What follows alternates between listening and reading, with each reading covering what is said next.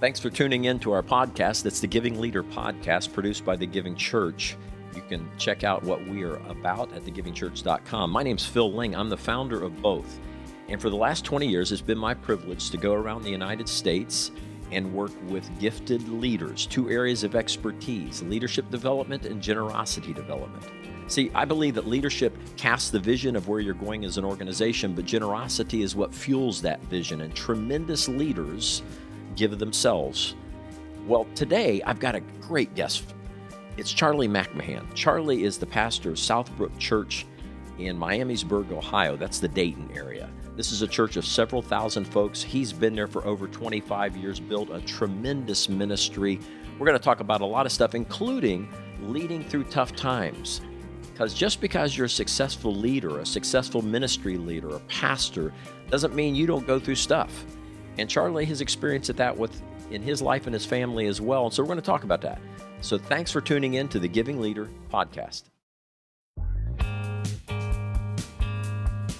I'm sitting here with Charlie. Charlie is one of my good friends. Uh, Charlie is uh, Charlie McMahan, uh, Southbrook Christian Church in Miamisburg, Ohio. I always say Dayton. You're really not mm-hmm, Dayton, yeah, but you're, yeah. you're close. Yeah, to south suburb. Uh, the uh, church, four or five thousand on the weekend, growing, big church. Uh, you guys, the building I think is hilarious because it used to be headquarters, N C R, National National Cash, Cash Register.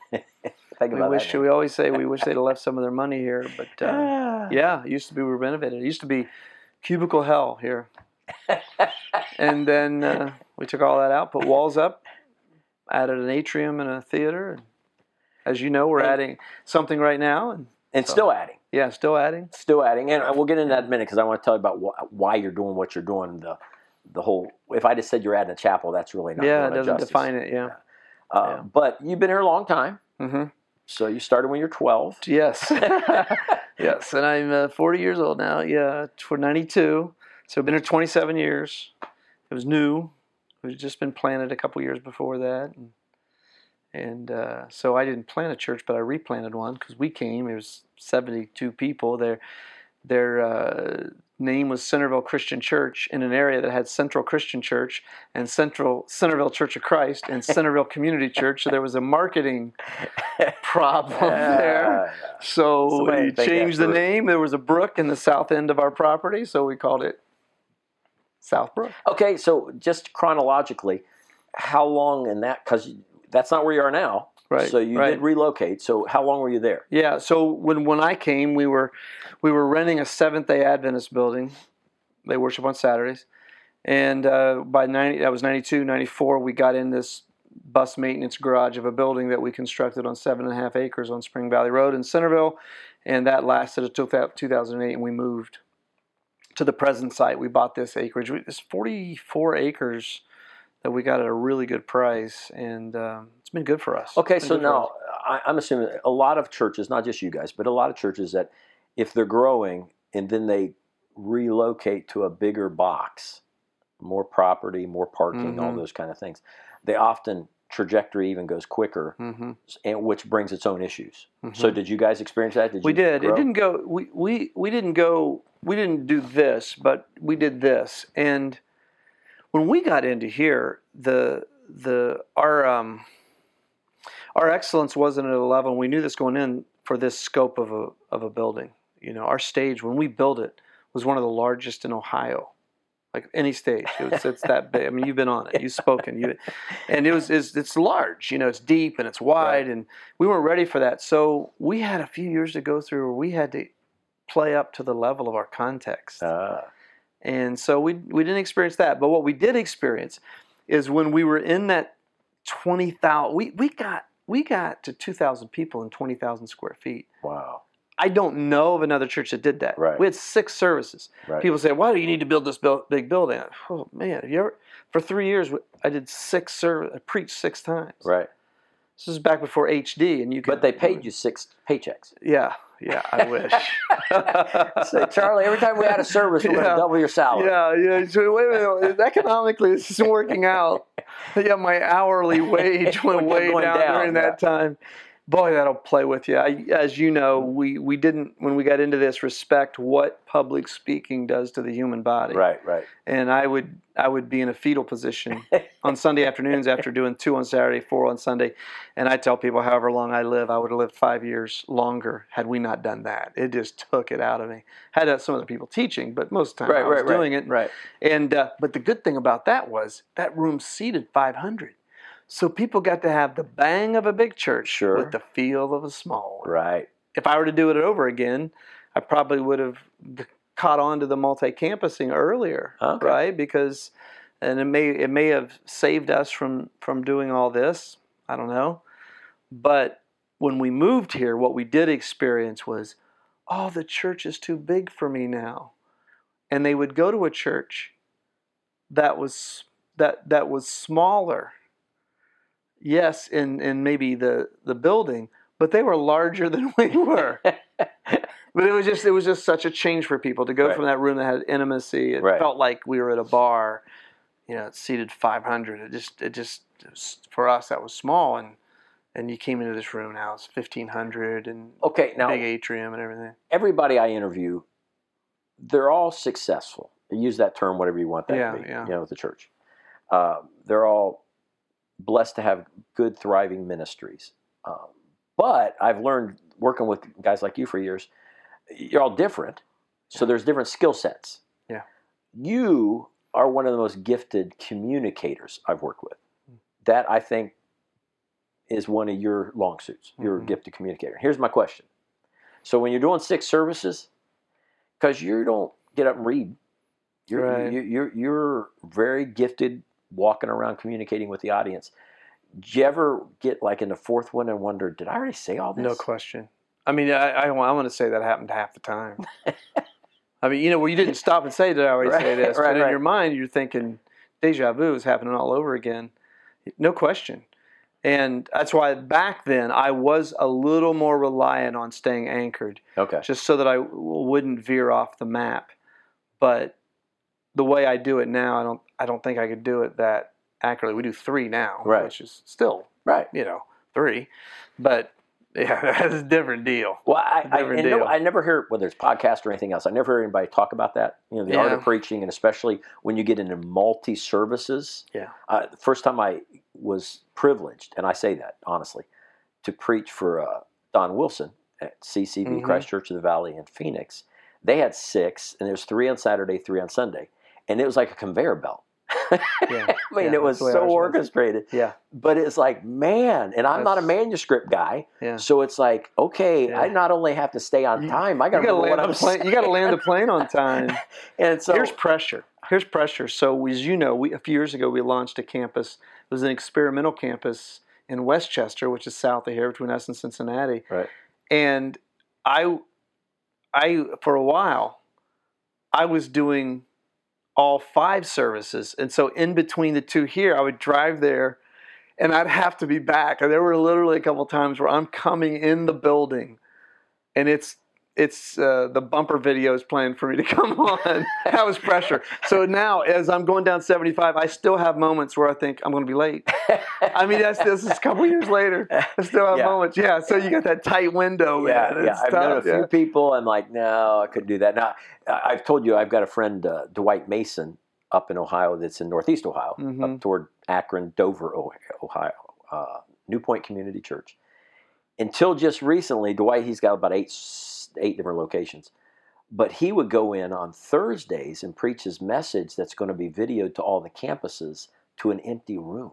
Yeah. Preach it on a Thursday. I, I think you room. have to be gifted to do that. And I'm and I can do the same thing. People, because every once in a while I pull the Saturday night card like I'm uh, I have a wedding or something important like an Ohio State football game that I got to be at. And and uh, I'll I'll do that where I know I'm going to be gone a couple times a year. And I think you have to have a gift to do that. I think you're just probably good at faking it, but I can do that. And I, even when I watch it, I think that looked live. I, mean, now, looked, I, I, I told Dwight, I said, do not ask me to come fill in and do that.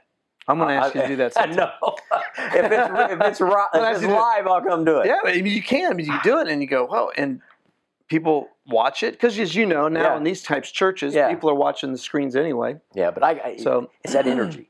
You know, yeah. Well, you got to fake that. Yeah. you know, the, the key to the, the key to life is sincerity. Once you learn to fake that, yeah, you got to make right. Set, you're set. All right. So, so I, I went down that rabbit hole. You, so you were you came to this location, um, had to adjust, and and that's an interesting thing because I tell guys that a lot when they move locations, especially if they go up in size of facilities, yeah. is that the dynamics and even the culture can change. Yeah. And Big what time. It looks like, Big feels time. Like, yeah. all that stuff. So, you, so it wasn't immediate. You guys had to figure that out. We did. We had some bumpy times. We we were in the middle. I think I think we've changed our music five times in my twenty-seven years here, and one of them is we knew we needed to change the music, just our style a little bit. And it doesn't matter how big that change is. Whenever you change music, it sends ripple effects. Right. It just does in these types of churches anyway. And it did, and it was it was rough. You know, I really admire some of our leaders who did the hard work of saying to people, "You're not going to make it. You're not good enough. You're not good enough to be on that platform." Uh, the the know, phrase I use is, "You have to protect the platform." You do. That's it. And and and and then I'm not a musician, but we had. I know I can remember weekends where I went, "Oh." And when I noticed, we're in trouble. But I went through a period there where I felt like if I don't hit a home run, we're in trouble.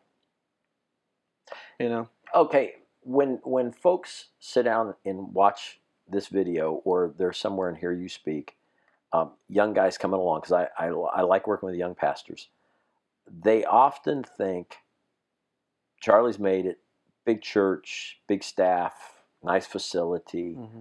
Um, and yet you do make mistakes. Mm-hmm. So did you ever have an idea that was just a bad idea? Saturday night services. Do not do them. That's the well, worst that's what idea. You still do. I know. But every time I'm trying to quit it, we grow. And, oh, you know, Dayton's a Catholic town. People who are, who are de-churched from the Catholic Church are used to Saturday night mass. Right. So it works for us, but I would never do that again. And that's the closest my wife has ever come to punching me in the face is when I suggested it. Uh, you know, it, uh, it, but, but I mean, she was like, "No way." It's a lifestyle change. It is a life. It it is a much bigger change than you think. Right. I remember Bob Russell saying Judy cried. Right. You know, when when they when he said they were going to do it, and it's it's a big change, man. It's it's hard to have a spiritually healthy staff. Right. When you do Saturday nights. Okay, now let's see if you if you agree with this or not. Way back in the dark ages when I had Saturday nights in Seattle, um, and we had two, and they were very, Catholic community too, so a lot of people. But there was never any energy. And I always told everybody that Saturdays, no matter how full the room is, doesn't have near the energy Sunday has with the room. Is that? Did you experience yeah, that? Yeah, it's not the same. We we built a B stage, or an extension stage last year, helped immensely. Like, and now I am there, and it has changed Saturday nights more than any other. Okay. But during football season here in Ohio, you cut your losses. Big summer, when people have mowed grass and right. mulched all day, you cut your losses because they're just not going to have the same energy right. as they all got to have fun on Saturday or get a good night's sleep and they come in Sunday. It's not it's not the same. You got to really work at it. And it's made me get better because I am more ready on Saturday than I used to be just because you better be on your game to connect. Now, now the demand is so great to be vulnerable and transparent right. that you got to connect. And that B stage helped us. So it's it's lower and it sticks out and it we kind of got our cue off North Point. It has steps all the way around it that okay. promotes this idea of. Used to, I felt like there was this moat right. from the castle to the.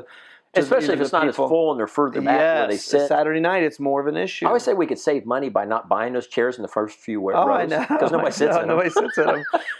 Now, it's funny. In January to March, Saturday night just blows it off the top here. Right. But those other nine months, it's, you know, it's like the reverse of a three-season room.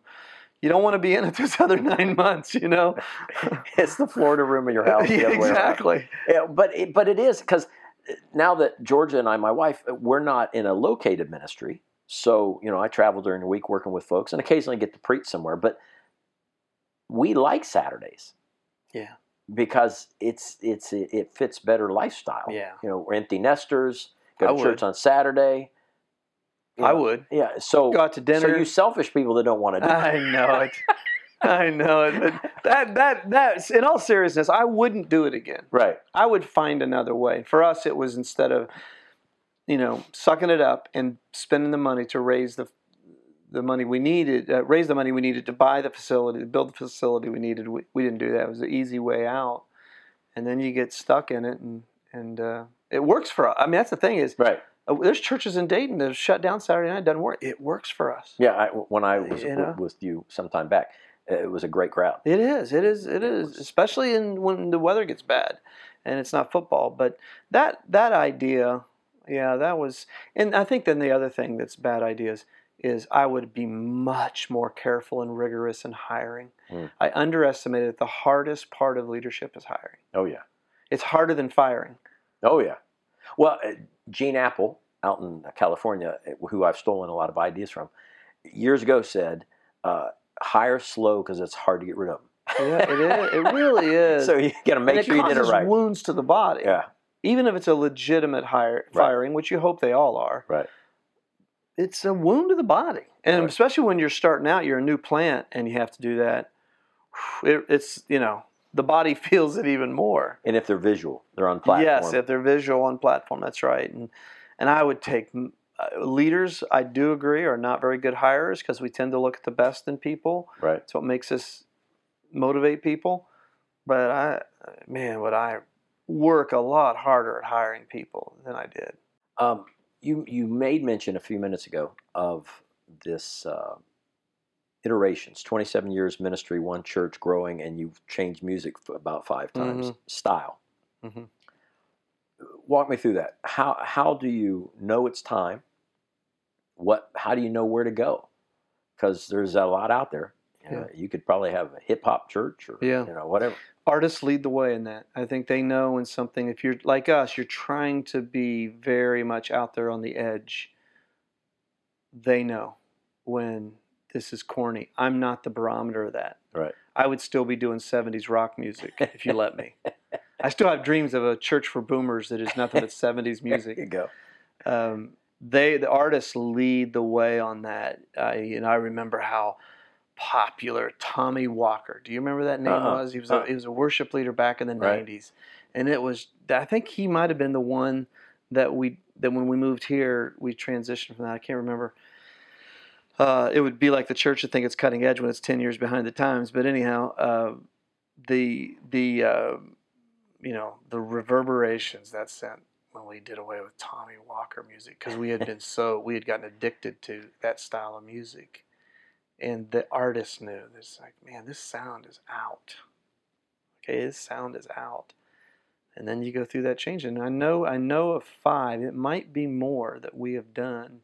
Now we're entering the phase where I, for years, told them, you got to write, you got to write. If you want to be really authentic, you got to write, and they're starting to do that. Okay. We had an originally written production, and for Christmas, we did an original worship song a couple weeks ago. And now, to me, that's like, okay, this is this this is worth it. Is you know? Music style, because I mean, it's one of the hottest topics in church, and has been for it a is. long, long time. Yeah. And you know, I'm I'm an old dude, so I can remember when they thought the Gaithers were cutting edge. yeah, yeah, yeah, yeah. But, but as you look at the styles, is it generational or is it the style? So in other words, do forties like certain music, fifties like certain music, or is it not? It's not has well, nothing to do with how old I think certain ages feel warm fuzzies with certain music. Okay.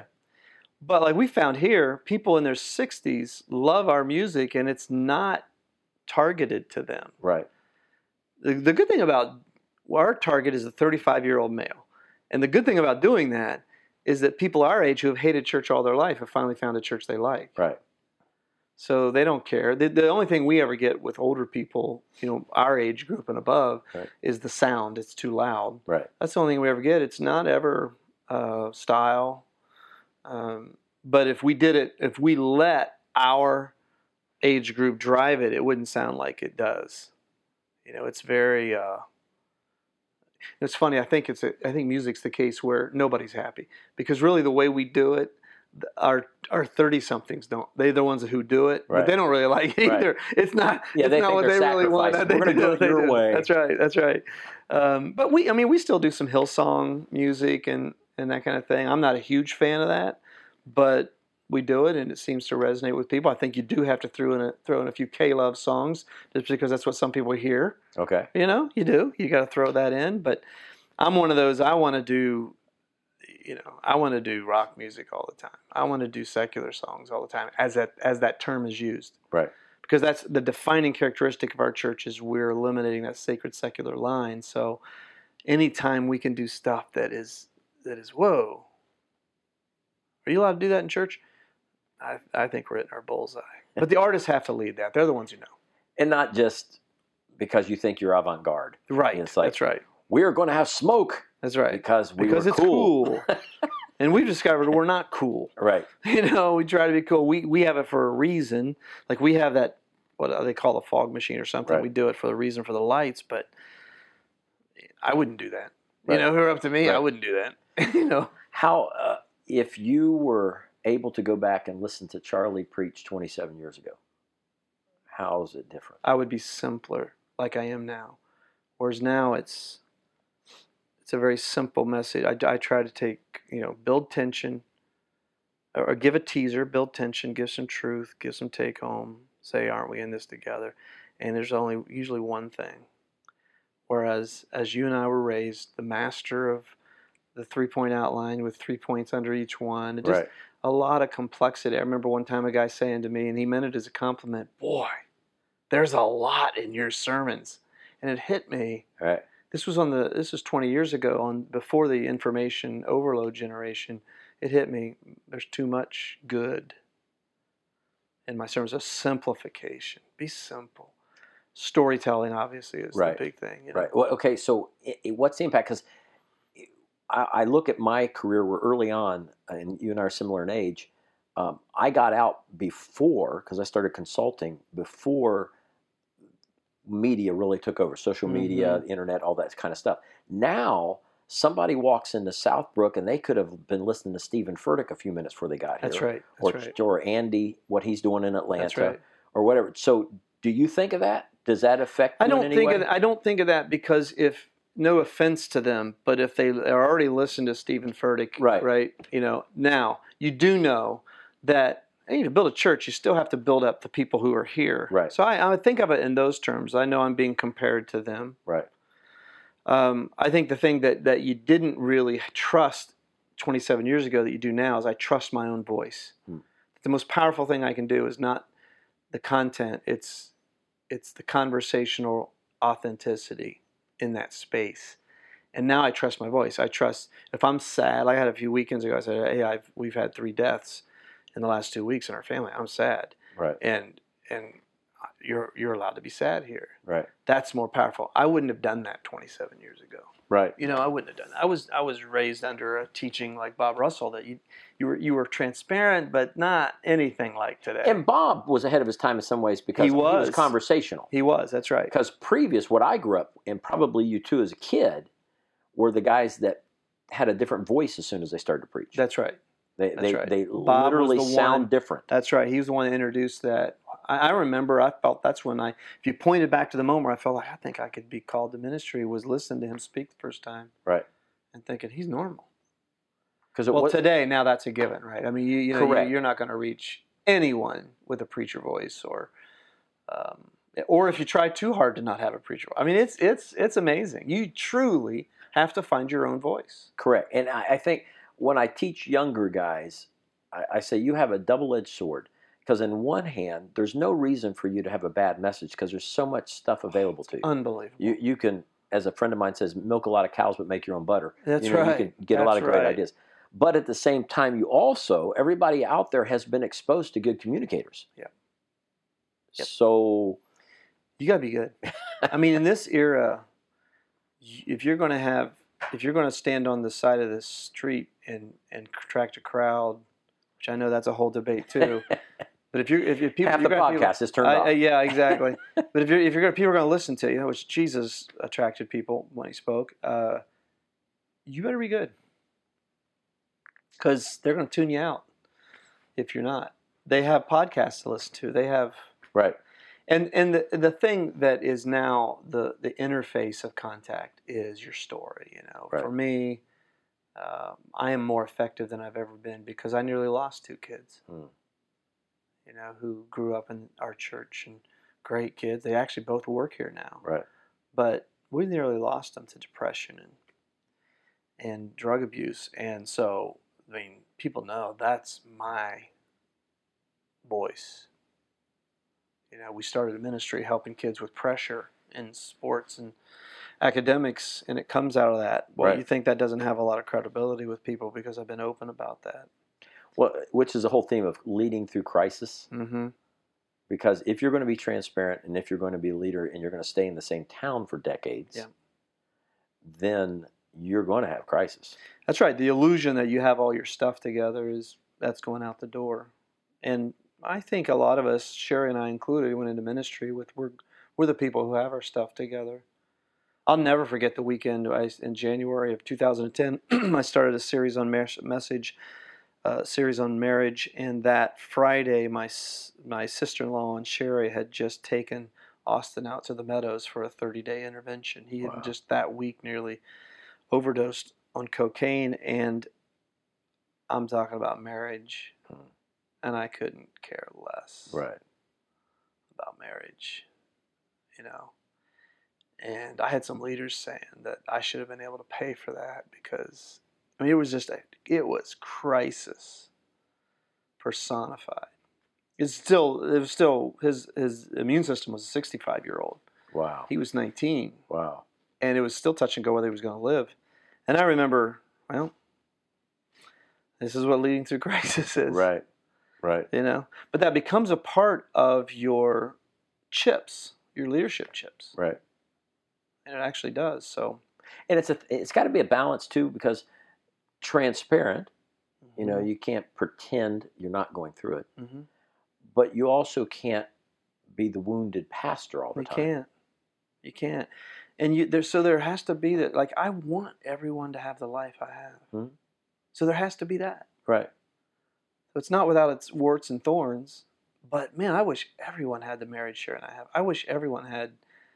I mean, I I, had, I have so many good things, good people, and I look forward to getting up in the morning. I, you know, I, I, I wish I didn't have to sleep at night, because I just, I, you know, I don't want to waste a minute. So there, there, yeah, there is a balance, and I can, I can, I can present that authentically, because yeah. I'm wounded. I have moments where I'm sad, but man, I wish everyone could have my life. Okay, you've been here twenty-seven years. It's been a, you know, Southbrook's a great church. Uh, ever a time when you thought about moving? Yeah, um, only on the days that ended in Y.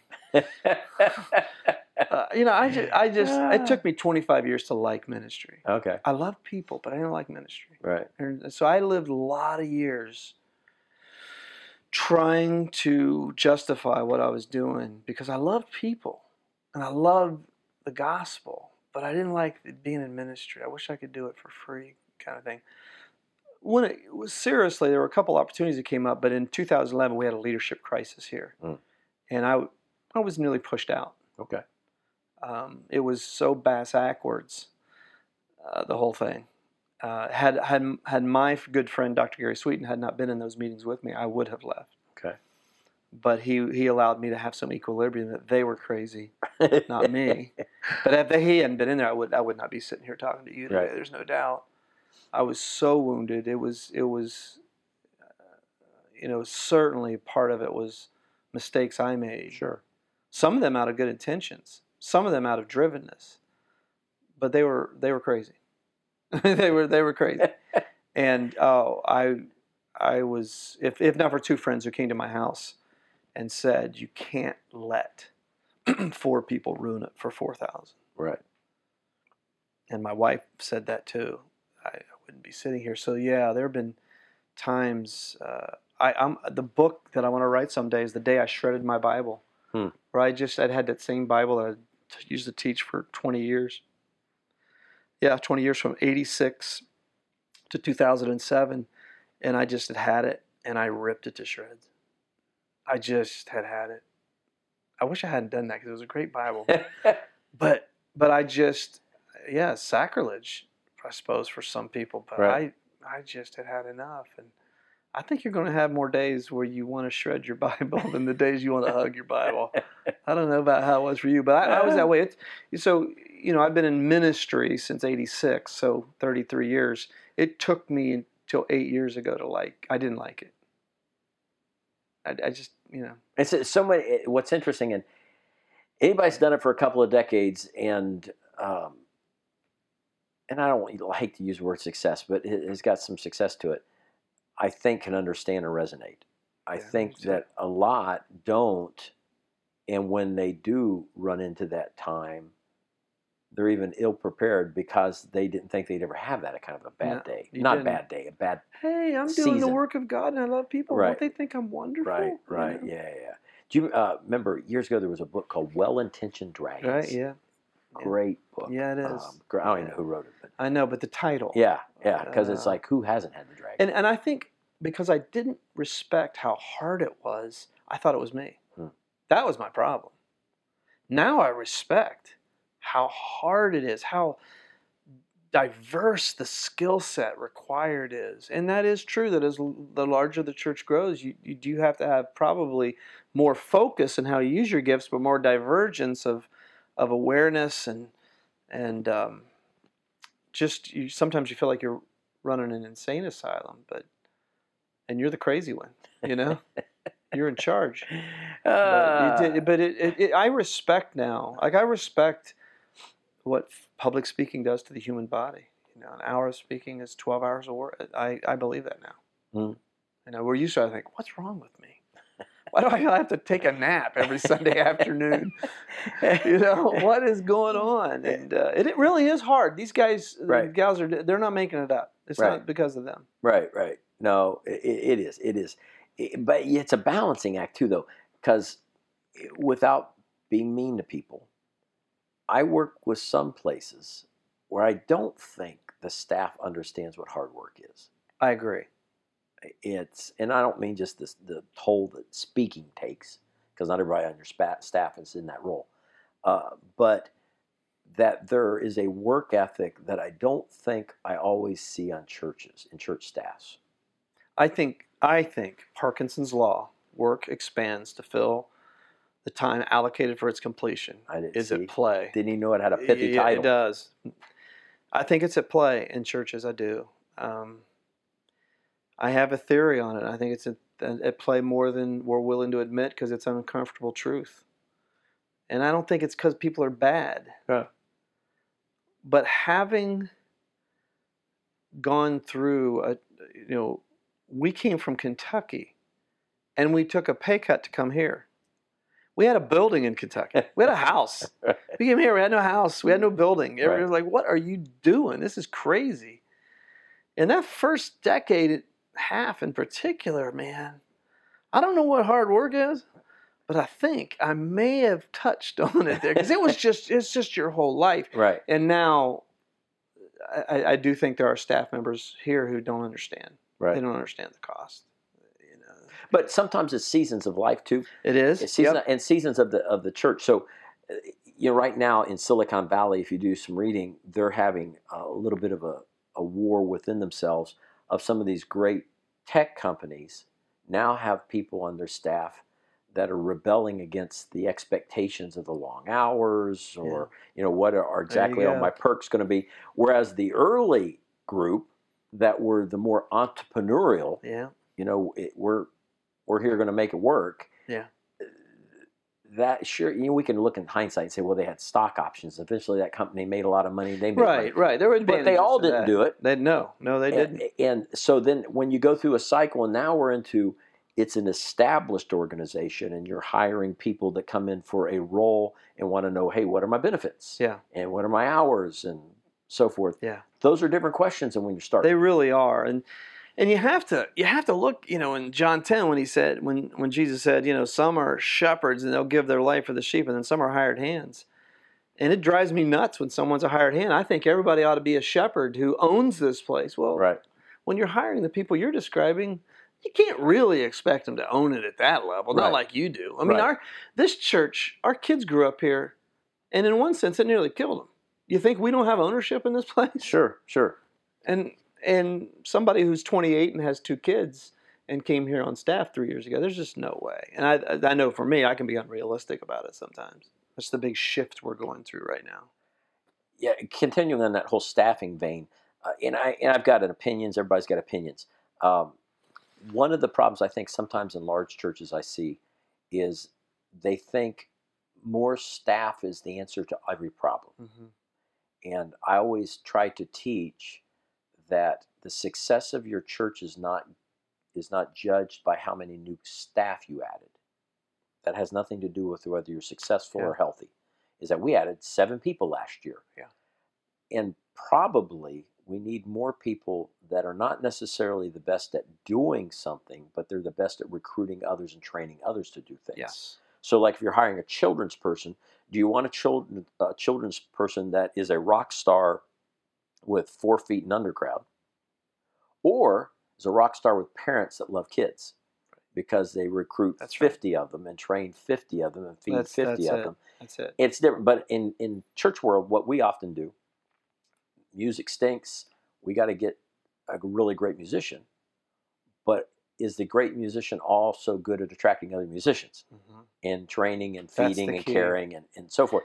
So yeah. it's harder. It is. And and the, and then the other side, which you may not agree with at all, um, you can hire staff. And then you can also hire ten ninety-nine contractors that do a function, but they don't necessarily work forty hours a week. Mm-hmm. And, and we're doing a lot more. And we, we we push everything into a forty, fifty hour mm-hmm. box, yeah. and maybe it doesn't require it. No, no. Um, now, what I would say to, to, to for emerging leaders to be on the lookout for, you just described it perfectly as far as be developers, not doers, be ranchers, not farmers, is we had that value and let it slip away. Mm. And so just because you have it today, if you don't keep building into that, because it's harder work to develop people. Right. Right. It's easier sometimes to just do it. Just mow the grass yourself and try to teach your, instead of try to teach your ten-year-old how to do it. And it's harder to develop people. You'll lose that if you don't stay on the entropy of that value all the time. We did. Up to about two thousand five, two thousand six, we were really good at having leadership events where people were empowered to empower people, to empower people, to empower people. And then for some leadership issues, we lost that. And we're just now restructuring to get back to the Exodus eighteen model of right. decentralizing leadership and getting back to people development and people care. So we're going to a model that is you're a generalist first and then you're a specialist second. Instead of now, it's you're a specialist first and a specialist second. Because of, of my world, you know, I always deal in leadership and generosity. So in the generosity space, let me see, say something, see if you agree. Um, I think there is a crisis coming in North American church where churches are going to start to crater, not because they're out of people. People still there. But the budget keeps going lower and yeah. lower because we have spent two decades creating consumers more than stewards. Mm-hmm. Yeah. So they consume, they like the product. If they like the product, they hang around for a while, maybe give you a few dollars. But with not a lot of brand loyalty, not a lot of owner no, loyalty. No. It's uh, That's done. The sample churches like smorgasbords, you know, you, mm-hmm. you, you move around, use different pieces. So there's got to be an intentional plan. So if you look back over twenty-seven years, uh, how you teach about generosity, how you how often, how you do it. Has that changed? It has. I still do one a year, one series a year on, on financial issues and generosity. We definitely changed our language from giving to generosity, which has been a trend, and we followed that trend. It's changed uh, now. I mean, even what we were talking about earlier today, now it's just so strongly has to be relational. Right. Um, the idea of, of days when you could teach on tithing and people out of the you know, rabbinic authority of the word, they would say, okay, I'll do it. Right. That day's done. It's got to be all relationship. And as you know here, the money we've raised has been so largely leveraged on trust, relationship, relationship, trust. Right. One of the things you allude to, so I want to brag on it. Uh, Southbrook, you had this physical plant that you had to come in and take over because it was a mm-hmm. corporate offices and, and make it into your space. And then about four years ago, you went on this this trek to redo a lot of your facility yeah. to almost all of it, multi venues in one site, mm-hmm. and then you added, which I'll call it a chapel, but it's much bigger than that. Yeah. So give me the give me the, the elevator speech yeah. on the chapel, why it was important, what it is you're going to try to do with it. Well, so what they ended up calling it, our marketing team did this whole research, they called it the Reverie, which is the dreamlike state. So what it is, it's a center with a reception area, atrium, chapel, but it's not your your father's Oldsmobile chapel. I mean, right. as you know, this thing, whew, I've never seen a church have one like this. Right. And the whole point, in one phrase, it's a significant event center, because we'll have corporate outings there, we'll have weddings, we'll have funerals, and, and it, it is those critical intersections of life center. And it is its own separate five oh one c three. Okay. It is a profit venture. It's the model for how, because we believe that a storm is coming right. financially. When all the boomers die, right. there's going to have to be a different way to fund the church than through the bag on Sunday. And so this is this is going to be one of our funding efforts. We're we're going to work real close to doing it debt-free, seven and a half million. And uh, as you know, we've built probably eleven, twelve million dollars worth of construction for seven and a half. And it, then it's the model for the sports center called the Players Box that we're going to do in a few years. We intend to do it. Same model. Right. Same model. Right. Which you and I have a mutual friend, uh, Brett Andrews. Yeah. Yep. In Virginia. Off of Brett. That's right. They, right now, they're very similar model. five hundred thousand people a year going through there. So, yep. Uh, yep. It's amazing. Because I, I think, and what you guys are hitting on, and I, I love you're doing it with the Reverie. Although I said it's like Astro's dog on George Jetson trying to say that word. You know, I, it's weird because I just call it the chapel, but it's more than a chapel. I know, right? I know. It's, it's, yeah. But it, but it, it's, and I are the people that are listening to us. They we'll we'll try to put some pictures of it up because it's uh, it's beautiful. Thinking through the whole wedding experience, you know, the, yeah, the for where you got cable shows that are say yes to the dress and all that. So yeah. you know, those people come with that expectation. And you've got, you've thought through that, the reception area. Today you've got a huge funeral for a Major League Baseball guy mm-hmm. that passed away young. Yeah. And they're here. And so that kind of thing will be in that yep. space. Yep. Which are touchstones for unchurched people as well. They are. Getting married, getting buried. And, right. and where do you intersect with the church? And so when, when we talk about large church builds a chapel, um, I think you're one of the few that I, I've seen really think it through. How do we spend millions of dollars to not just take care of a need, man, it'd be nice to have a chapel, mm-hmm. but give us a different front door? That's it. And that's the key, is it's it's it's the very minimum a front porch to our community. We do events well. It's one of our strengths. Right. I know we're one of those evil churches that we attract people. But we do them well. I mean, we are really good. Just, I mean, just from, from soup to nuts, we're good at the hospitality end of it, everything. And and so we said, we're going to leverage that. We still need to get good at these other things, but we're going to leverage that. So that leverage is what we're already really good at. Right. And doing uh, for me, doing weddings and funerals, for example, is one of my strengths. It's just one of my strengths. I'm I'm, I'm just... That's probably, if I did nothing else and I just did weddings and funerals, I'd probably have an impact. Now we have a context for that that is off the charts. I hope I hope people who are listening can see it because it's crazy. I would do the funerals first. Weddings are not nearly as attractive. No, if I can just show up for the wedding. Well, well here's the, the funeral deal. Director does all the work on the funeral. That's they, true. I mean, but here's the deal. Now on the weddings, and I'm just I'm just. pulling rank here. I'm not doing rehearsals and I'm not doing receptions. I'm literally down. Right, right. I'll sh- I do the wedding. Yeah. You know, because you're you right. You are the rock star wedding pastor. Yeah, man. I'll come in and I'll do it and I'll do my best job, but man, I can't give two days to your wedding. You know, I can't give two days. Uh, yeah, I, I, that's. Especially we already do Saturday night services too, right. So you're already, I mean. It's, and it's not it's like just... they want to get married on Tuesday. No, yeah. no, no, it's it's a weekend. It's a weekend. So, you know, it's it's really it's really neat because we wouldn't, there's there's just a lot of reasons why this vision came about, but it was just leaning into what we're already good at, leaning into an area, you know, people, it, they spend a lot of money on weddings. Sure. It's crazy. I know. Why not, you know, the devil's had that money long enough. Why don't we, you know, leverage that? And then and then it becomes such an attractional. Are you kidding me? This is a church building? All right, right. La- last one, last last one is because we've hit on it. So when you did the facility, because you guys did a, a twelve million dollars plus makeover of the whole facility besides adding the Reverie, um, but you're going to end up with your main room. You've got the other venue space. Yeah, small theater. Small theater. Holds about four hundred fifty. And then the chapel. Mm-hmm. And what, three fifty? three fifty. three fifty. Mm-hmm.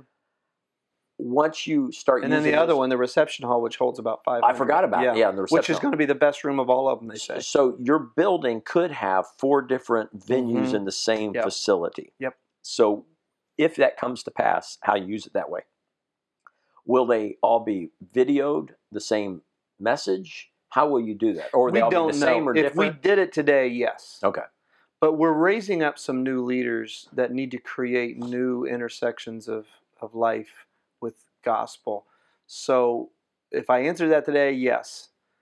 If I answer that six months from now, may have a totally different answer. We do know we're going to launch something. It's low-hanging fruit, something on early Sunday morning on, in the in the chapel itself. Okay.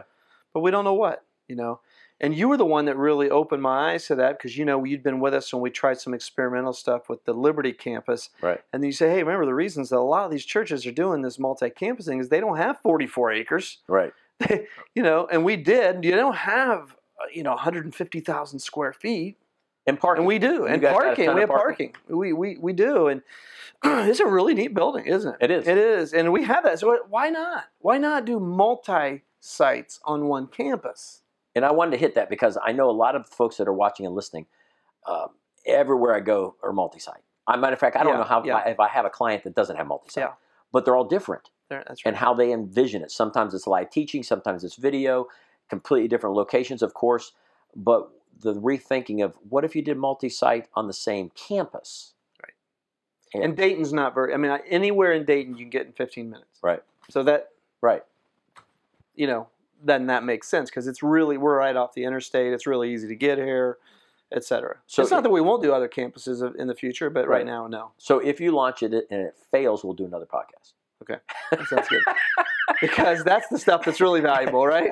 What we say after we failed. Yeah. One of my favorite things this week is somewhere, uh, maybe it's my son told me this, but or it was an interview with Jeff Bezos. And he was talking about Amazon. And the phrase was, never be afraid to fail. And he listed all the things they tried that failed. Yeah, you know, they launched their own phone. It was called Fire or something, and it didn't do well. Yeah. And and I think sometimes in ministry we forget you launch something, you try something. If it works, great, add fuel to it. Right. But if it doesn't work, quit beating it. Cut the fuel line off. And that's the you know it's a you know the big stuff right now with closed mindset, open mindset. Open mindset is you're willing to fail. It's huge because you fail most of the time. Right. Right? I mean, you do. Most of the time, you're not, hey, we're great. I mean, it's not that way. It doesn't work that way. Right. I, on the way in, I saw the, the mural just down the road with the Wright brothers. Yeah. Two guys. Yep. And if you read their story, which is fascinating, which is because Dayton's story interlined with that it, is amazing. That's right. It, it, but the, you know, the, they Dave, failed a David lot. McCullough's book on that was phenomenal. It, it, I, you know, I grew up in Ohio. I didn't know that stuff. I didn't either. And honestly, I never loved Dayton until I read the Wright brothers story. And then I just like I fell in love with Dayton because it's such a story of grit and perseverance. Made you want to go get a bicycle. It, it did. It really did. Because they started with bikes. That's right. You know, it's crazy, and and that's ministry. You know, you think about, talk about the only brilliance is grit right. in ministry. Right. That's the only true talent that matters at right. the end of the day. Is can you stay with it? Yeah. Some some of the guys that I, I won't mention their names, but that I have worked with through the years that I love. And they're successful. They really do a great job. But it's not necessarily a church I'd like to attend. Yeah, yeah. But they yeah. work really hard. Work, yeah. And as, uh, I can't remember who said this, but it takes all kinds of churches to reach all kinds of people. It does. That's right. Um, That's right. So, well, I, first of all, thank you for yeah, hanging out with you, me. Yeah, thank you, brother. And you were a good thank man. You. Thank you. And uh, it's good to be with you always. We are going to have at least three people watch this. Okay, good deal. And their lives will be changed. Exactly. Thanks for listening today to the Giving Leader Podcast. Uh, as always, make sure you go to Apple Podcast and subscribe to ours. The Giving Leader Podcast is produced by The Giving Church. You can go to the giving church dot com, download our free book, see what we're up, up, up to, who we are. My name's Phil Ling. I'm the founder of both. And I spent the last twenty years traveling around the country working with leaders in their two areas of expertise, leadership development and generosity development. Leadership casts the vision, generosity fuels the vision. That's what we're about at the giving church dot com. And thanks for listening to another episode of the Giving Leader Podcast.